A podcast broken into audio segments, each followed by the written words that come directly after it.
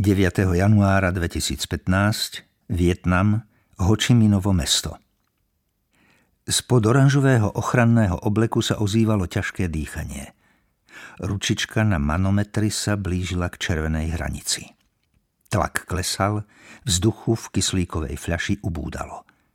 Už by som mal ísť. Vystrašenými očami hľadal vietnamský policajt oporu u Martinského.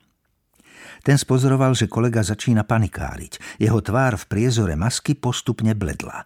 Máš ešte 13 minút. V pohode, nemusíš sa báť, upokojoval ho slovenský inštruktor.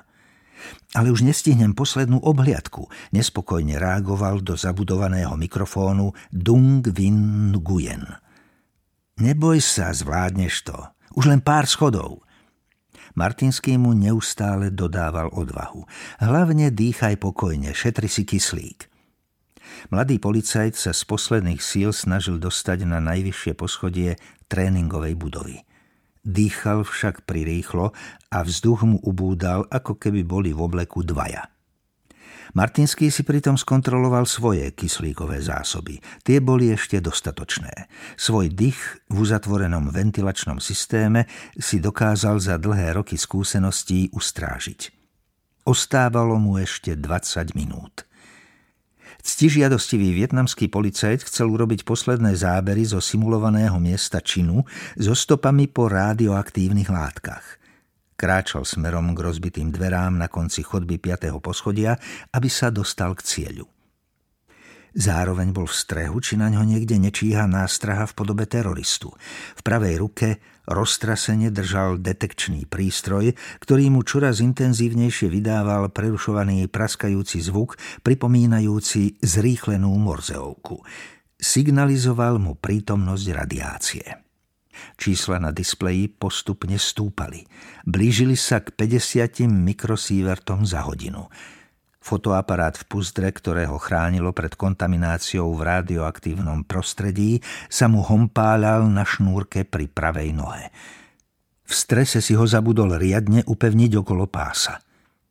Keď sa im konečne podarilo dostať k podozrivej miestnosti, Dungovi sa piskľavo rozozvučal alarm – Upozorňoval ho, že sa musí urýchlene vrátiť do riadiaceho štábu na striedačku, pretože mu dochádza kyslík.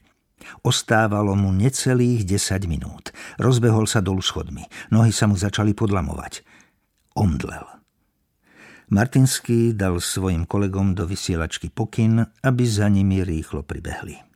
Dung ležal na zemi v bezvedomí a Martinský sa mu snažil rýchlo rozopnúť vákuový oblek.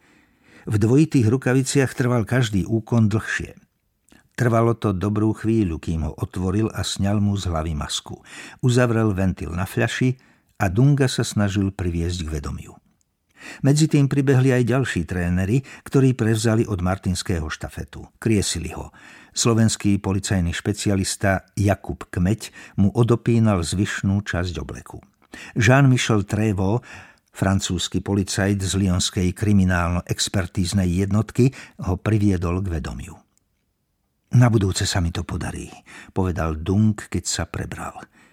Stále ležal na zemi navlečený v ochrannom obleku. Hlavu a ruky mu však kolegovia už úplne uvoľnili. Nič sa nedeje, upokojoval ho Martinský. Mne sa to tiež prvýkrát stalo, priznal sa. Nemyslel som si, že to bude až také náročné. Utieral si dung pod z čela. Keby sme mali v skafandroch prejsť iba krátku vzdialenosť a vrátiť sa, to by sa dalo zvládnuť hravo. Ale toto... To áno, potľapkal ho po pleci Martinský. A k tomu sa ešte sústrediť, či niekde nie sú skrytí útočníci, kontrolovať úroveň radioaktivity a fotiť podozrivé predmety pokračoval Dung a pomaly si z ťažkého a neforemného obleku vyťahoval obe nohy. Toto všetko musíte zvládnuť, ak chcete pôsobiť v špeciálnej jednotke, zdôrazňoval Martinský, aby ho cez vysielačku počuli aj ostatní policajti. Ostávalo mu 11 minút. Aj on si rýchlejšie vyčerpal kyslík pri záchranárskom úkone. Bol čas vrátiť sa do ústredia. Po ceste dolu sa aj jemu rozozvučalo výstražné zvonenie. O pár minút už v simulovanom veliacom štábe všetkým účastníkom cvičenia vysvetľoval, aké je dôležité, aby policajti zasahujúci pri CBRN útokoch dokázali v prvom rade ochrániť samých seba. Dung sa vtedy uprene zahľadel na inštruktora a vzdychol si. Martinský si jeho reakciu všimol. Stručne sa vrátil k predchádzajúcej udalosti a povzbudil ho. Potom uviedol zo pár úsmevných príhod z tréningov svojich kolegov zo slovenskej polície. V miestnosti riadieceho štábu nastala vrava. Navzájom si vymieniali podobné skúsenosti z policajných tréningov. Po odľahčenom vstupe nasadil Martinský opäť vážny tón. Ukázal na grafickú schému, ktorá poukazovala na postupy zasahujúcich policajtov v radioaktívnom a zamorenom prostredí. Pokiaľ nezvládnete túto prioritu, nedokážete pomôcť zraneným kolegom a obetiam, prešiel pohľadom po svojich študentoch, a nezískate potrebné stopy z miesta činu. Denis Martinský bol veľmi spokojný so svojimi žiakmi z Vietnamu a z ďalších krajín juhovýchodnej Ázie. Boli veľmi aktívni a ochotne plnili všetky úlohy.